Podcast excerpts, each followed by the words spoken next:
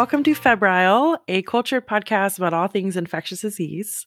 We use consult questions to dive into ID clinical reasoning, diagnostics, and antimicrobial management. I'm your host, Sarah Dong. I am a combined adult and pediatric ID fellow. And here on Febrile, we use patient cases and consult questions to learn about high yield ID topics. We present pieces of the story of a patient's case and pause along the way to hear from our guest consultant. I have our usual disclaimer that all presented patients on this podcast are inspired by patient experiences, but cases are constructed or altered and de identified for learning purposes. And I'm so excited. I love having a co host. So today I'm joined by Frances. So I'm going to let her introduce herself and our guest today. Thanks so much, Sarah. Hi, everyone. I'm Frances Yu. I'm an internal medicine attending physician at Cambridge Health Alliance. I also love the field of infectious diseases, and I'm so thrilled to introduce my dear friend and mentor, Dr. Luann Bruno-Murtha. Dr. Bruno-Murtha is a division chief of infectious diseases, medical director of infection prevention at Cambridge Health Alliance, and assistant professor at Harvard Medical School.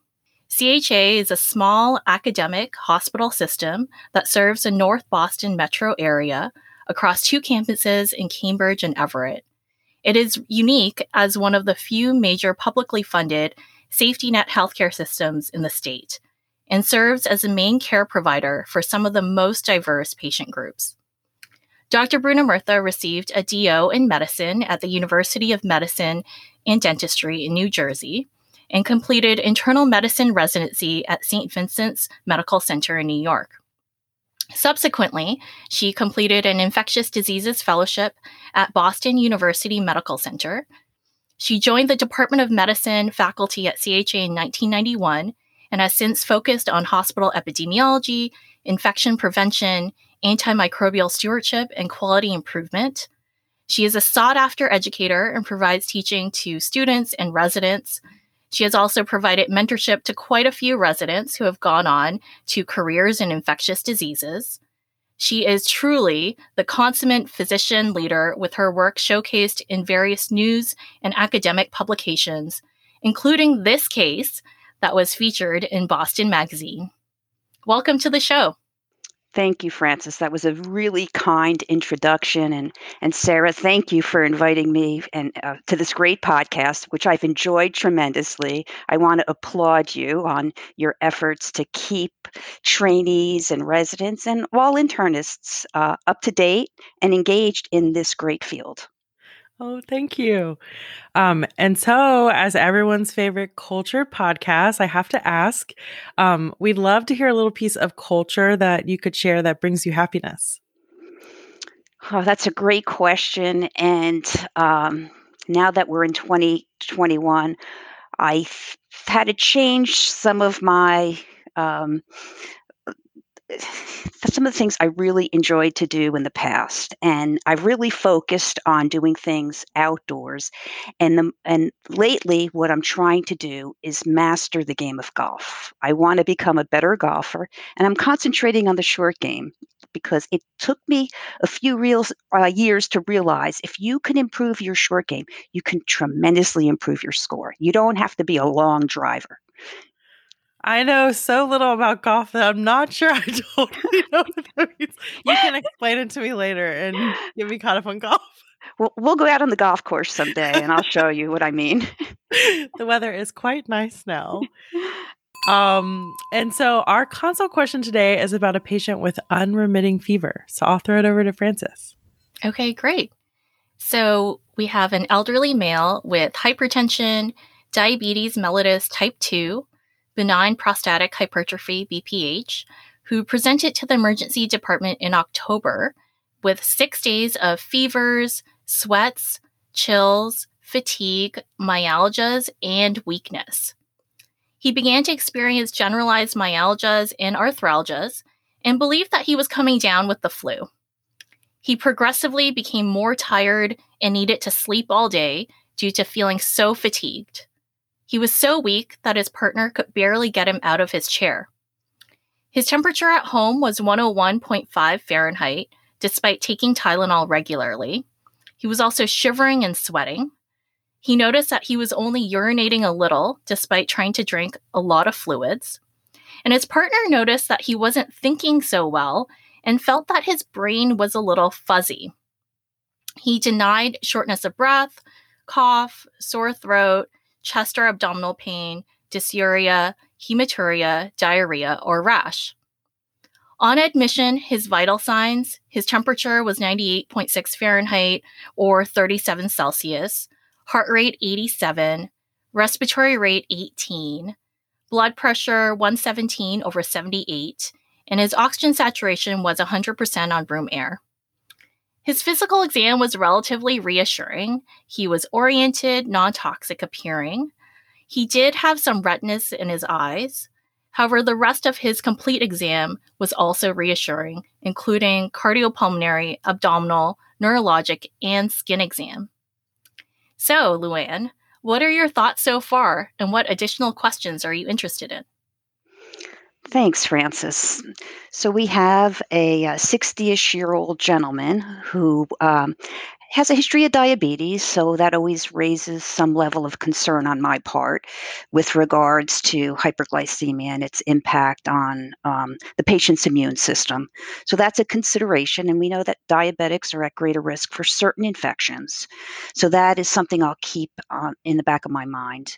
In addition to that, you mentioned that he had BPH. So, of course, that always raises some concern. He might be at greater risk for a urinary tract infection. So, could this be urosepsis? Sepsis or could this be acute prostatitis is a would be another consideration.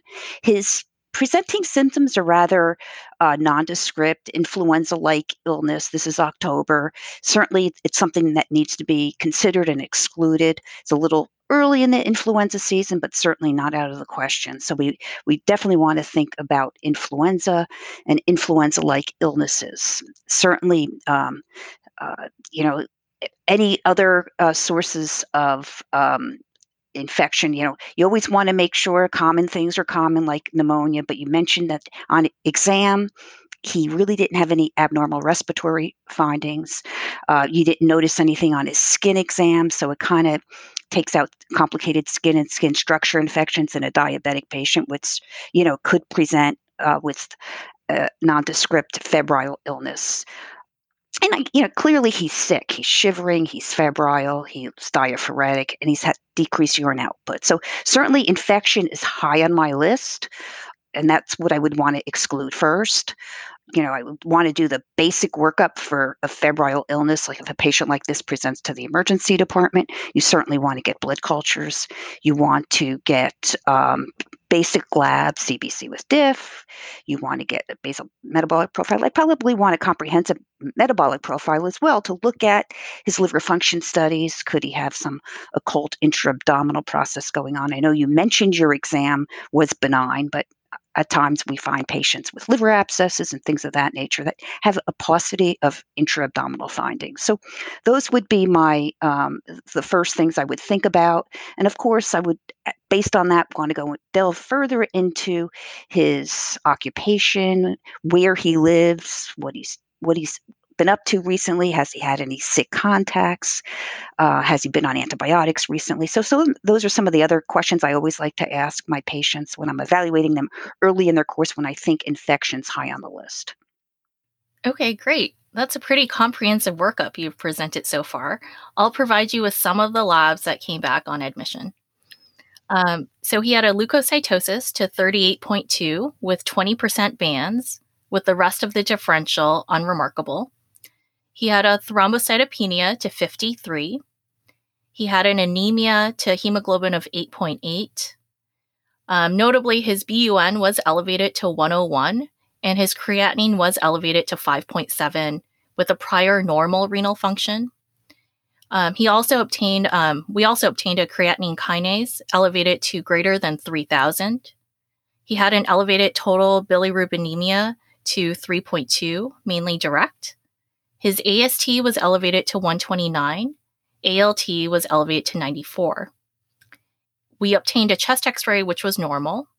His influenza A and B PCR were both negative, and this case occurred prior to the COVID pandemic, so there was no COVID PCR.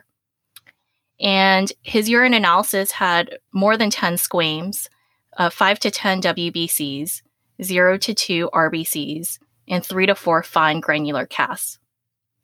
So, quick summary as you've presented Luann, an elderly patient with hypertension, diabetes, BPH, coming in with six days of these non specific symptoms, including fevers, sweats, chills, myalgias, fatigue, certainly with these labs concerning for infection, um, leukocytosis with bandemia, thrombotic microangiopathy, acute kidney injury, and rhabdomyolysis. What are your thoughts now?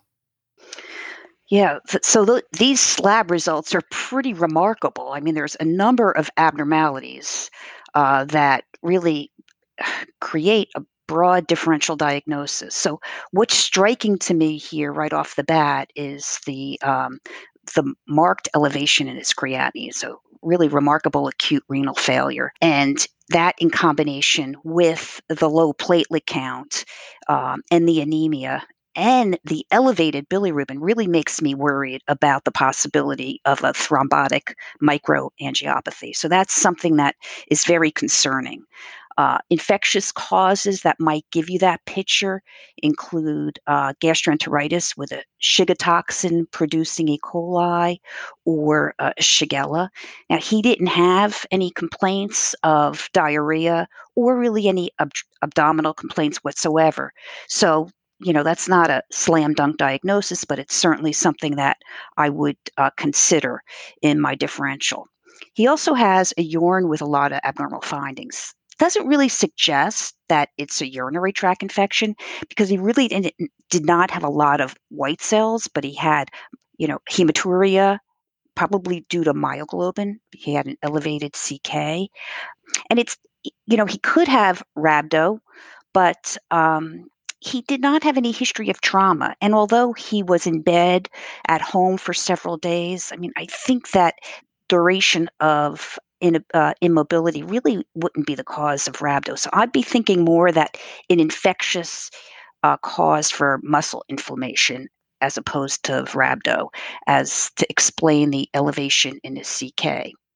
And then the other thing that um, is interesting is his transaminases weren't that high, but the bilirubin and predominantly a direct hyperbilirubinemia in uh, conjunction with that renal failure really makes me think of a hepatorenal type syndrome.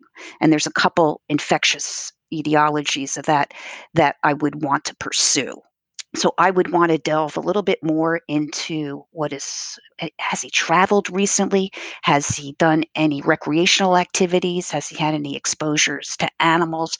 So I think some of those things would be worth pursuing and delving into a little bit more thoroughly. Okay, great. Um, before we do delve into more of the social history, I do want to give you an update on his course. On hospital day two, the patient spikes a fever to 102.6 Fahrenheit and develops atrial fibrillation. The BUN remains high at 123, and the creatinine slightly worsens to 6.2, and there's a worsening conjugated hyperbilirubinemia. He did have low sodium and low potassium, and his blood cultures were negative since admission. A non contrast CT of the abdomen and pelvis show no intra-abdominal pathology, hepatobiliary disease, lymphadenopathy, or splenomegaly. What are your thoughts now in terms of the differential diagnosis?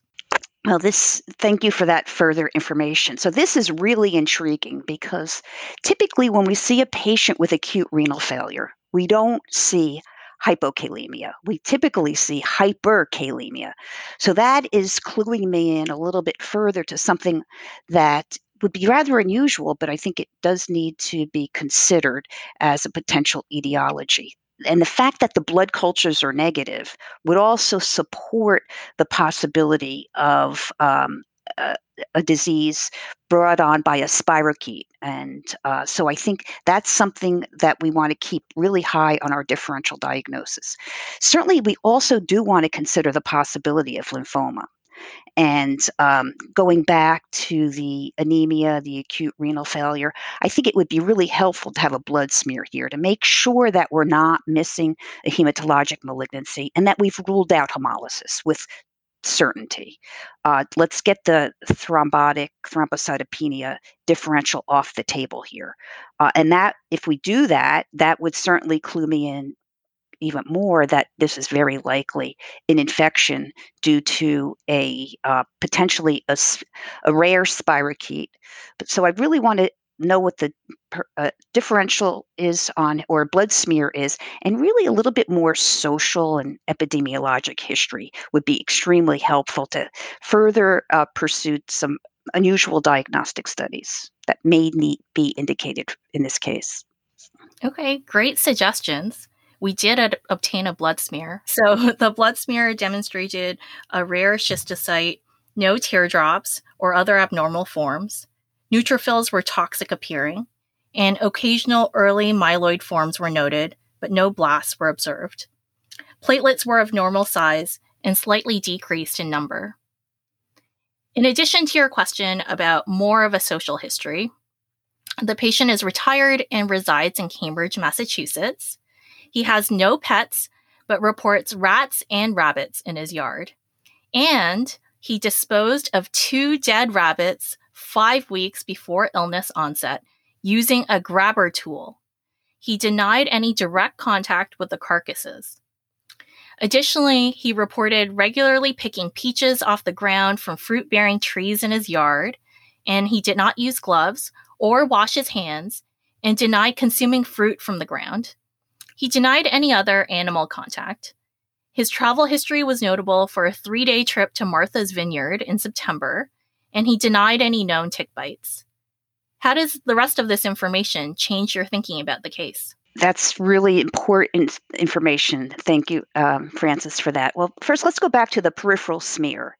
So, the fact that he did not have prominent schistocytes on his blood smear, we've essentially excluded hemolysis and eliminated a microangiopathic hemolytic disease as the cause for his uh, presentation. Um, so now I'm really convinced that this is really likely infection. And with the further history of um, well, travel to Martha's Vineyard. That that's germane here because Martha's Vineyard uh, is an island off the coast of Cape Cod, Massachusetts, and it has a very high tick population. Uh, Lyme disease is very prevalent there, and where you have Lyme disease in Massachusetts, you also need to consider other diseases like anaplasmosis, co-infection, or babesiosis. We've essentially excluded babesiosis because he didn't have hemolysis on his blood smear, and um, so I, I think that's pretty much excluded. Um, you know, this would be a very unusual presentation for Lyme disease, but another zoonosis that has been reported from Martha's Vineyard um, is tularemia. And tularemia can be acquired by a tick bite. He did not have a knowledge of tick bite, of a tick bite, but you know, we all see many patients with Lyme disease or another tick-borne disease that really do not have a history of a tick bite. So we can't rely on that. If you have that history, it's great, but we often don't or uh, we're unable to substantiate that history from many of our patients with uh, proven tick-borne diseases. Um, there was a report several years ago on tularemia acquired in Martha's Vineyard, and it was actually um, landscapers that acquired tularemia. And if my memory serves me correctly, it was the um, the bacteria was being airborne as the landscapers were mowing the lawn on Martha's Vineyard, and they actually inhaled the bacteria and they got sick from it. And so that you know, it's something I don't think that's what's going on here, but it, it, you know, travel's always important in our special field of ID. So we want to make sure we exclude the likely things there, and and um, and so I don't think he he fits any of these, but it's something to consider in the differential. Some other information that you shared with me um, too that I'm really uh, now convinced that given that he has acute renal failure, hyperbilirubinemia, a nonspecific febrile illness, and renal failure with sodium wasting and potassium wasting is really almost pathognomonic of leptospirosis. And although leptospirosis is a very uncommon disease in Massachusetts, uh, we're getting a very good environmental history here. He disposed of rabbits in his yard. I think the rabbits could have been the source of either direct inoculation or indirect inoculation. I'm not really sure. He denied handling the rabbits, but it doesn't mean that he didn't inadvertently contaminate himself. Um, he was very careful not touching them. And he was very clear with me that he wrapped up the carcasses very carefully in plastic. Um, but it's certainly possible. But he also had a lot of rats in his yard.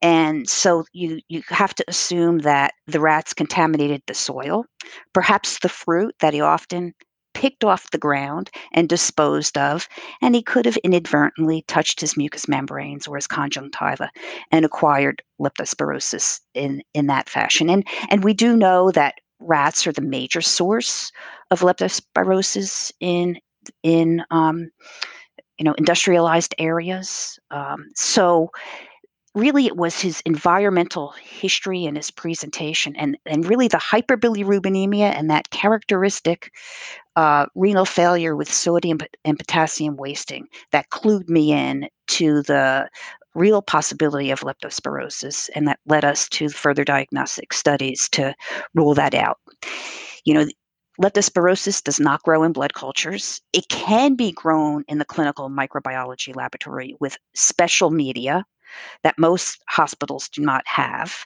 And it's a very slow growing organism. It could take weeks to months to isolate, even with proper media. So it's not uh, the way to establish a diagnosis. So, to establish a diagnosis, it really hinges on a couple things. You can do serology, IgM serology, either by ELISA or an immunofluorescence assay. And our clinical lab has to send this to a reference lab. We don't do this in house. Um, and we did do that. We also um, uh, ordered um, blood to be sent through our state lab to CDC for what's considered the gold standard for diagnosis, and that is the microagglutination test, looking at an antibody response to different antigens of serovars of leptospirus species. And it's a very um, sophisticated and cumbersome test that's not readily available in most places, but the CDC does do it. In addition to that, they also do PCR testing.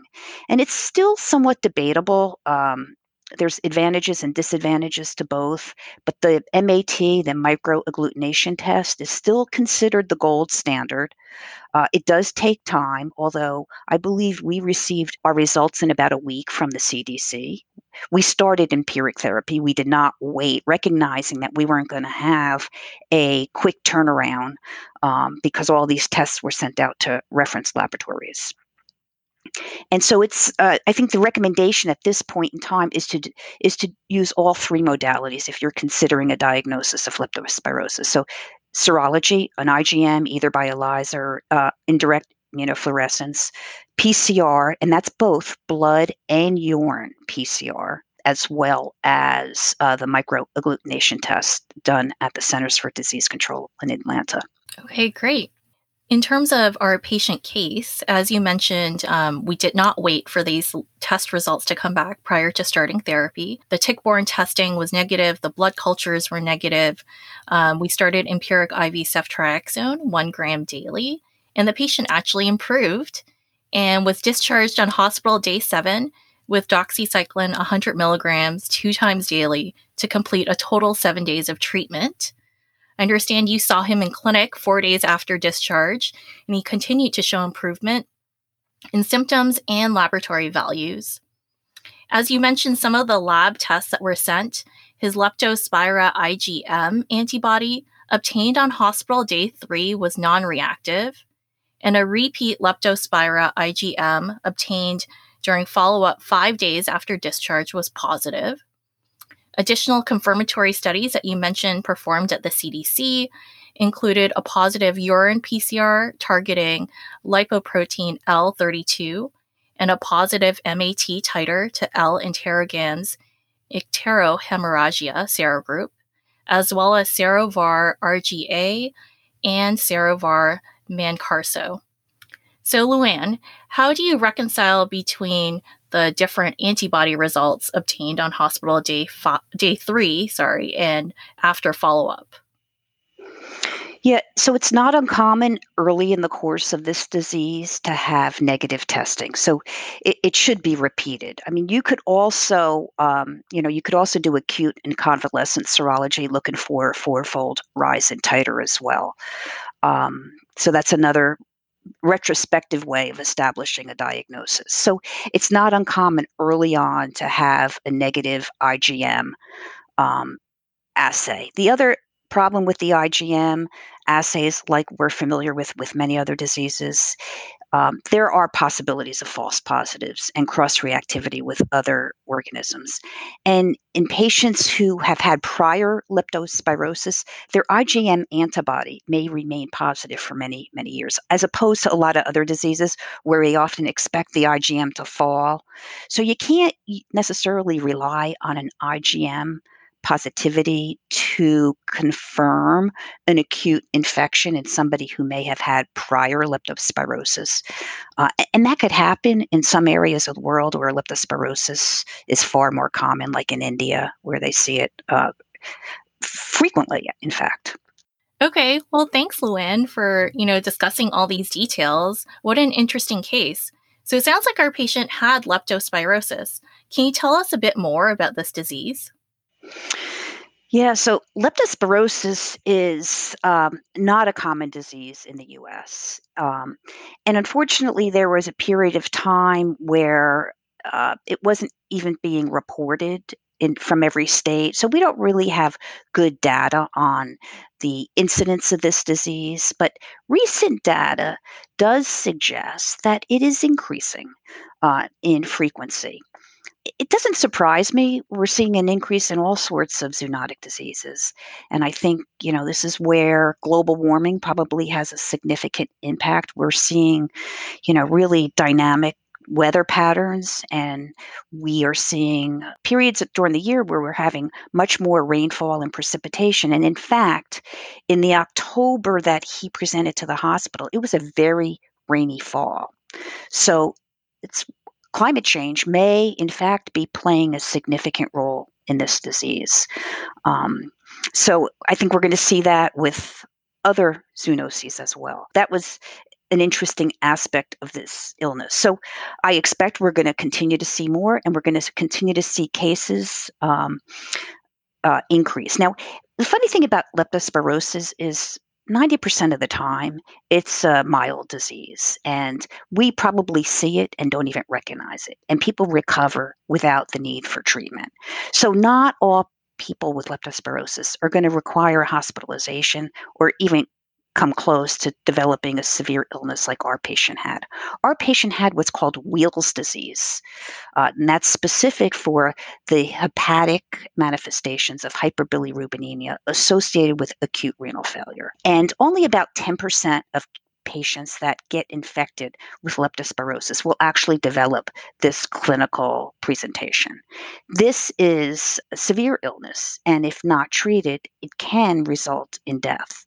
And some patients that develop uh, Weil's disease can go on to develop um, pulmonary hemorrhage, and uh, that could lead to respiratory distress syndrome and ultimately death. So we, you know, you don't want it to proceed to that. Uh, but by and large, most of these cases are not going to require hospitalization. And we probably don't, it, it's probably grossly underdiagnosed because I think a lot of patients probably recover without knowing what they had. So uh, I think we need to be aware of this particular severe presentation of illness. Uh, we believe, based on what we know, although the literature is limited and there's not a lot of new literature about this disease, we do believe when patients are sick that antimicrobial therapy is certainly important in helping them recover and get better sooner. But obviously, in mild cases that go undiagnosed, people do recover. Certainly, age probably played a role in this. If it was a younger person, maybe it wouldn't have gone on to this severe form of disease. It's also a common disease that we see associated with uh, adventure sports and people that have contact with fresh water. So there's been reports of disease in triathletes participating in competitions in Florida, in the Midwest. Uh, there's often reports coming from Hawaii. Pro- probably Hawaii has the most cases in the US associated with waterfalls. Also, Hawaii probably does a better job with reporting cases. So it might be a little bit confounded because their reporting system seems to be a little bit more comprehensive in that state and it's been more consistent over the years. I understand now in Massachusetts it is reportable again, but it's passive surveillance. So it only gets reported if you actually get a test and it's positive, or you happen to have a conversation with DPH, want you know uh, about a case like this. That's the only way they really know. Most of these patients are not getting tested, so there's the the reporting system is is not ideal. It just so happens in October of uh, 2019, when this patient did develop his illness, there were reports about an increase in canine leptospirosis in Massachusetts. People don't typically get sick from their dogs. Certainly, it's possible. Veterinarians are at a little bit higher risk, but it's not a significant risk. And although dogs often are immunized against leptospirosis, it doesn't preclude the ability of dogs to excrete the spirochete in their urine. So it's still possible that a, a veterinarian or a family member could acquire it through a pet, but it's just not that common. You know, and th- and certainly there's some occupations uh, beyond veterinarians, farmers, uh, certainly greater risk. Uh, fishermen at greater risk. Anybody who has contact with water. So certainly people that work with in, in city in their city public health department might be at risk. So there's occupational risks that need to be considered as well. And you know, I think one idea I had about the potential here in this individual is there were at the time there were a lot of rats being recognized in Cambridge and the area because there's been a lot of construction and there well there still is a lot of construction. So i think the rat habitat has been dispersed and as a result maybe putting people that live in more residential areas at greater risk. Also in i think it was in 2020 the city of cambridge established a curbside composting service you wonder whether that is attracting more rats to the streets to take advantage of what's in those compost containers that they may be able to access. So it's a lot of thoughts that I had at the time about this case. And I learned from speaking with one of the environmental public health officers for the city of Cambridge that there is no systematic process for doing surveillance of rats for leptospirosis. But maybe with some more public health funding, we could think about that in the future. And you talked a, a bit as we went along about sort of highlighting the labs that really stood out to you. Is there anything from physical exam that would um, stand out to you that you think the learners would benefit from thinking about? Yes, th- that's a great question, Sarah. He, you know, I, I do recall he had tremendous myalgias in his lower extremities, and that is in the literature that's been reported as a rather characteristic uh, feature of leptospirosis. You know, to the point that he had trouble getting out of bed. I mean, he was fatigued, but he just had tremendous pain in his muscles, and so I think it was the muscle inflammation associated with his illness that just gave him tremendous pain. Uh, so that that is commonly described in the literature. You know, I think his atrial fibrillation was probably a function of his age, the fever, and the fact that he had hypertension. But we do know that you can get myocarditis uh, and cardiac arrhythmias with with leptospirosis. So although I think in his case it was more brought on by the uh, catabolic situation he was in, that's something to keep in mind that um, we do know that uh, leptospirosis, like other spirochetes, right? If we think about Lyme disease, really has a multi-system, multi manifestations, affects many parts of the body. And it's true with leptospirosis as well. And in fact, it can cause um, central nervous system problems. It can cause aseptic meningitis. Our patient didn't have any symptoms that supported that. It can also cause uveitis, just like syphilis and Lyme disease. Um, and that could be a later manifestation, something that he could have presented with even after his treatment.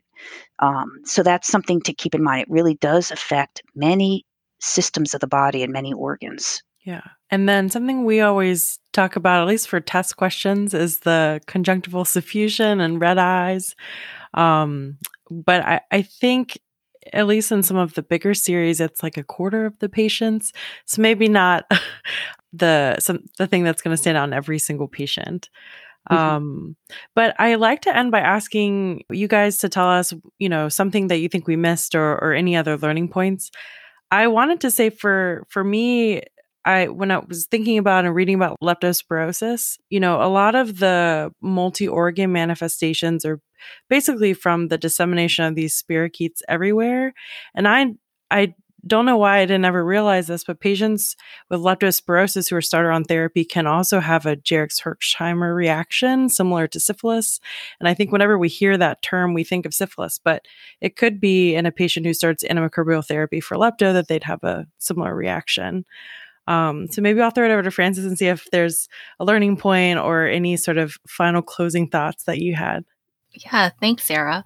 Um, well, I was a second year resident when I admitted this patient overnight. And I think uh, one of the main learning points that came out of this for me was, you know, applying the diagnostic schema for fever and especially unremitting fever. But the second thing that really stuck out to me was such a detailed exposure history that Luann took from the patient. Because on admission, we had asked him if he had any exposure to animals, and he said no. But somehow she asked it in such a way that there was disposure, uh, like uh, disposal of these rabbits, but only with the grabber tool, and in such great detail that I think really helped clinch the case. Yeah, yeah. It, it just goes to show in infectious diseases, you know your history really does hinge on a social history environmental history animal exposures and i think it's even going to be more important with global warming uh, as we see we're seeing now with you know lyme disease now way up into canada uh, because of global warming. So you know i think we pride ourselves in doing a good job with that and you know it, this is a case that really make really demonstrates the importance of that history. And, and I guess, you know, I, I probably want to make the point that the microbiology of this um, organism is really confusing, right? There's there's the species, there's the serogroups, and the serovars. And, you know, Leptospira interrogans is uh, the major pathogenic species. And the icto hemorrhagiae is the serogroup. And there, I think there's something like 25 serogroups, not all of which are pathogenic. And to complicate things even more, there are 250 serovars. And the, why is this important? Well, it goes back to many years of the of when we had pre molecular ways to diagnose things. Everything was based on serology. So don't get caught up. It's rather confusing. Don't get caught up with it. It's probably not that important, except to say when you know what the serogroup is, you might be able to pin down the geography of where the infection was acquired or how the infection was required. So icterohaemorrhagiae, his particular serogroup is really associated with rats. So that's the interesting piece. Don't get too worried about the microbiology nomenclature because it's really confusing and it's likely to change now that we're moving more to molecular diagnosis and getting away from these serologic ways to establish uh, diseases. Yeah. Well, thank you guys so much for coming on the show. This was an amazing case, and I feel like we taught we put left leptospirosis on a lot of differentials, and it's usually not the answer. Um, so this is a really great case for everyone to hear from. Um, so thanks again for coming on. Thank you so much for having us. It's my pleasure, Sarah. Thank you. Thank you, Frances. Thanks for listening, everyone. What a great case, and thanks to Frances for being such an amazing co host. If you would like to be a co host for a future episode or have topic or guest suggestions, please get in touch. You can find Febrile on Twitter or Instagram. And don't forget about our website, febrilepodcast.com, for more information, our post episode consult notes with links to references, and a collection of ID infographics. I'm very excited to have a new series of episodes coming up, and I can't wait to tell you more, so stay tuned. Thanks again for listening. Stay safe, and we'll see you next time.